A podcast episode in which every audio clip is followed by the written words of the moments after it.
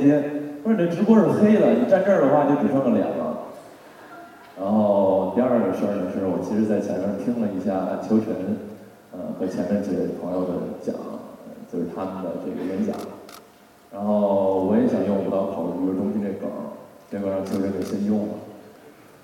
呃，这次演讲的主题是宇宙边缘青年。什么是宇宙边缘青年？我其实开始也没想明白。后来领英发过来这个演讲的地址和区域之后，我说哦，明白了。那不在五道口的都是宇宙边缘青年，我就是一个。我现在已经顺利的过渡到了宇宙的基本上特别边缘的地方，也快奔东五环去了。然后也很久没来宇宙中心逛了。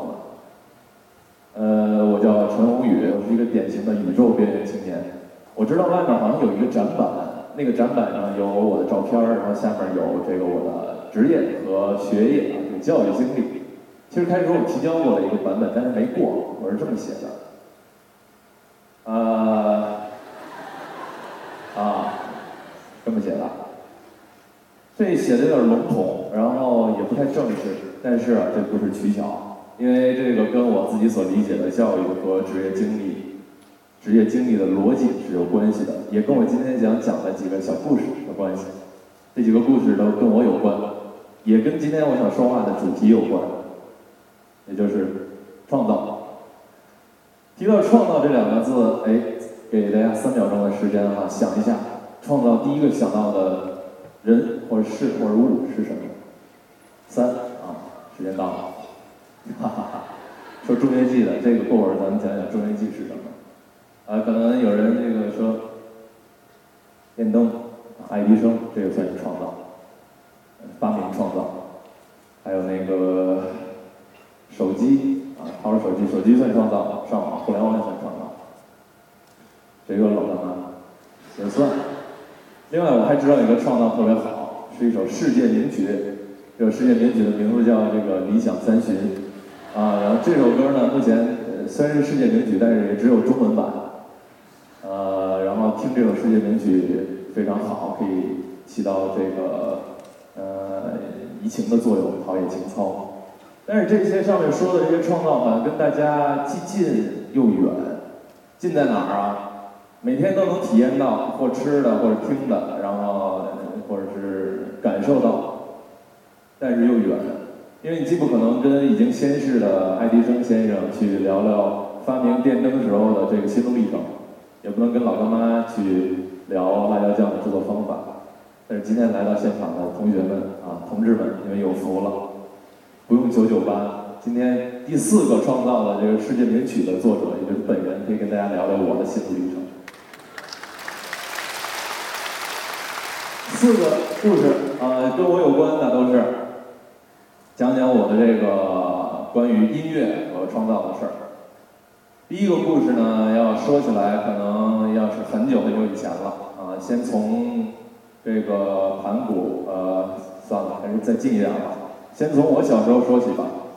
我八九年生人，然后我小时候在城镇里长大。呃，这个我们那儿有一个卫生所，每天门口啊，这个大喇叭里就放着这个音乐，当时是这个当时的流行歌。嗯，在座不知道有没有听过，比如说这个站台。呃，九百九十九朵玫瑰，呃，大花轿和千夫的爱等等，还好我听前两种多一点，啊，然后这个风格发展还没有往后面两种那么发展。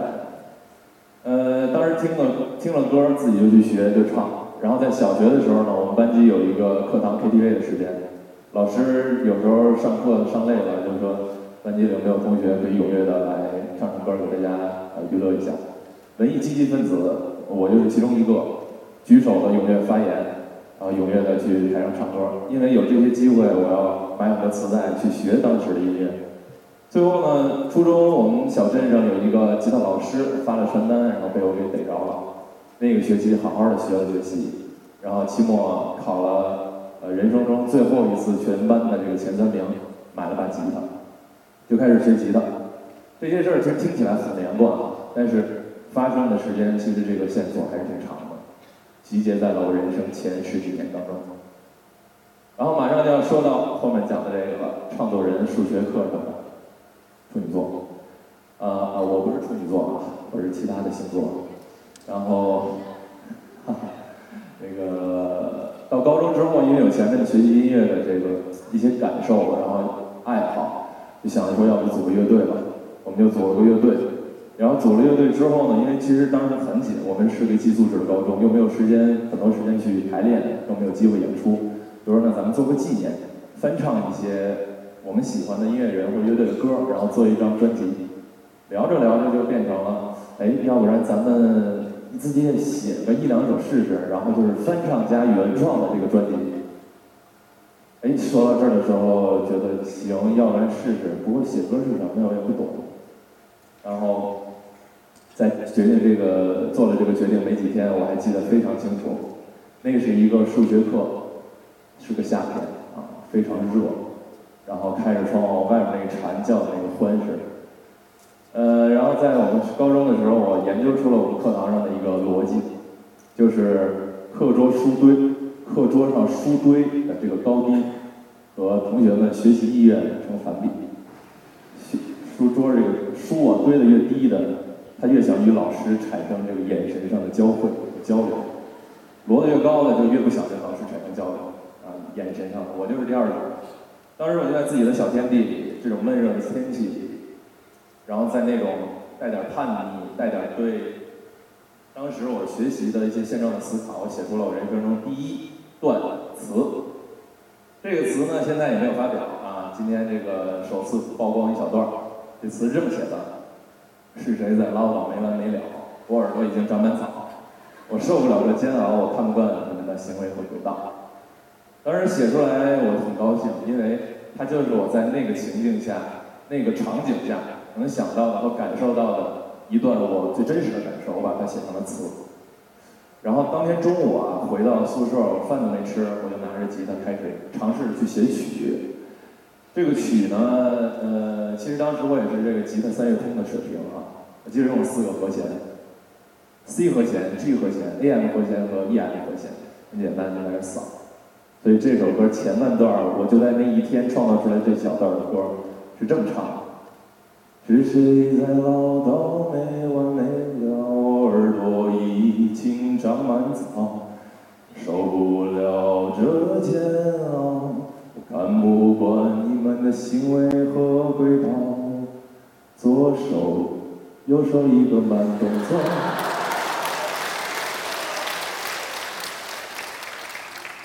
听起来好像能无缝的衔接，但后半段都是我写的。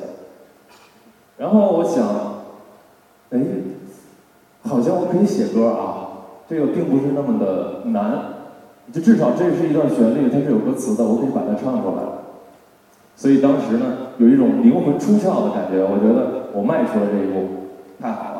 我就又鼓励我乐队的其他三个人，分别是一个不会乐器的主唱啊，当时我也是主唱，俩主唱，然后还有一个是一个容易招黑体质的贝斯手，和一个不会合成乐器的鼓手。但是在那种情境下，他们看，哎，你能写出来，我也试试。结果他们三个人也每人写出来了一首歌，词曲，最后唱也是他们自己唱的。然后我呢，一鼓作气写了五首歌，一共八首歌。我们出了一张纯原创的专辑，在两千零五年的时候，一个寄宿制的高中里，我们把它做成了实体，做成了实体，销售给了那些啊，我这个书堆堆的特别低的同学们。然后又去外面的唱片店去联系售卖。这个专辑现在听起来啊，它里面的歌的制作和这个专辑的制作看起来挺粗糙的，但是啊，这是一个种子，这个种子在我心里埋的非常的深。因为这件事儿，我感受到了创作的第一个点，不必非得是大事儿，什么事儿都可以去创造，随处有感觉了。马上就可以开始。呃，这个专辑出了，反倒是嗯，埋下了这个愿望，因为觉得音乐这个梦想好像，呃，对我们这种普通高中的普通高中生来说，还是有点遥远，还是有点不太切实际。于是就还是走了一条正常的，所谓正常的道路，考了大学，去读了新闻的专业。后来大学毕业之后，我特别喜欢北京的音乐氛围，我就说毕业我就要来北京。一零年底的时候，当时我也是北漂啊，然后找了好几好在北京做了几份工作，但那些对我来说仅仅是工作，因为它时刻要让我想到我的生存和生活。生存是，哎，我这个工作就是挣这么点儿，然后好像现在就是个助理，能行吗？在北京？生活呢，就是其实也不快乐。我周六日还得去找自己的我喜欢的事儿去做，所以当时我就找到了这样一个地方，叫做星辰海真人图书馆。它就在五道口，在东升大厦啊啊。然后我去五道口，呃，这个星辰海去参与他们的活动。慢慢的呢，从参与者呃跟管理者熟悉之后，变成了组织者。我其实当时带着听众的心态的，现在带着参与者的心态的。我发现啊，来的人其实他想听大家讲是一方面，其实呃在那个一个那个地方很小，也就二三十个人，甚至十几个人来。其实大家又很很想互相去认识一下，去交流一下。所以我在组织活动的时候，我就会在前面加一个破冰的环节，让大家互相介绍下一个人啊，啊，或者是有一些小游戏。真人书的讲解，真人书是这么回事儿，就是他认为每个人都是一本书，有目录啊，有内容，然后可以来这儿跟大家做分享。那真人书的讲解时间，我们给他做一些压缩，这个压缩来的时间之后，会把这个时间给大家做一些提问，基本最好能保证到每个人都提问，而且我会限定提问和回答的时间。啊，最后呢，我还会做一个讨论小组，啊，当时还是什么 QQ 这些。然后在网上，大家能基于这件事儿、这个主题再聊一聊，认识一下新朋友。这些流程呢，让我呃也认识了，这在这些活动里，我也认识了在星辰海当时办活动的各种艺术和商业的达人。所以呃，当时也算是对文艺的启蒙，呃的一个启蒙的一个活动吧，一个场景。以这些流程到最后，我欣喜的发现，也。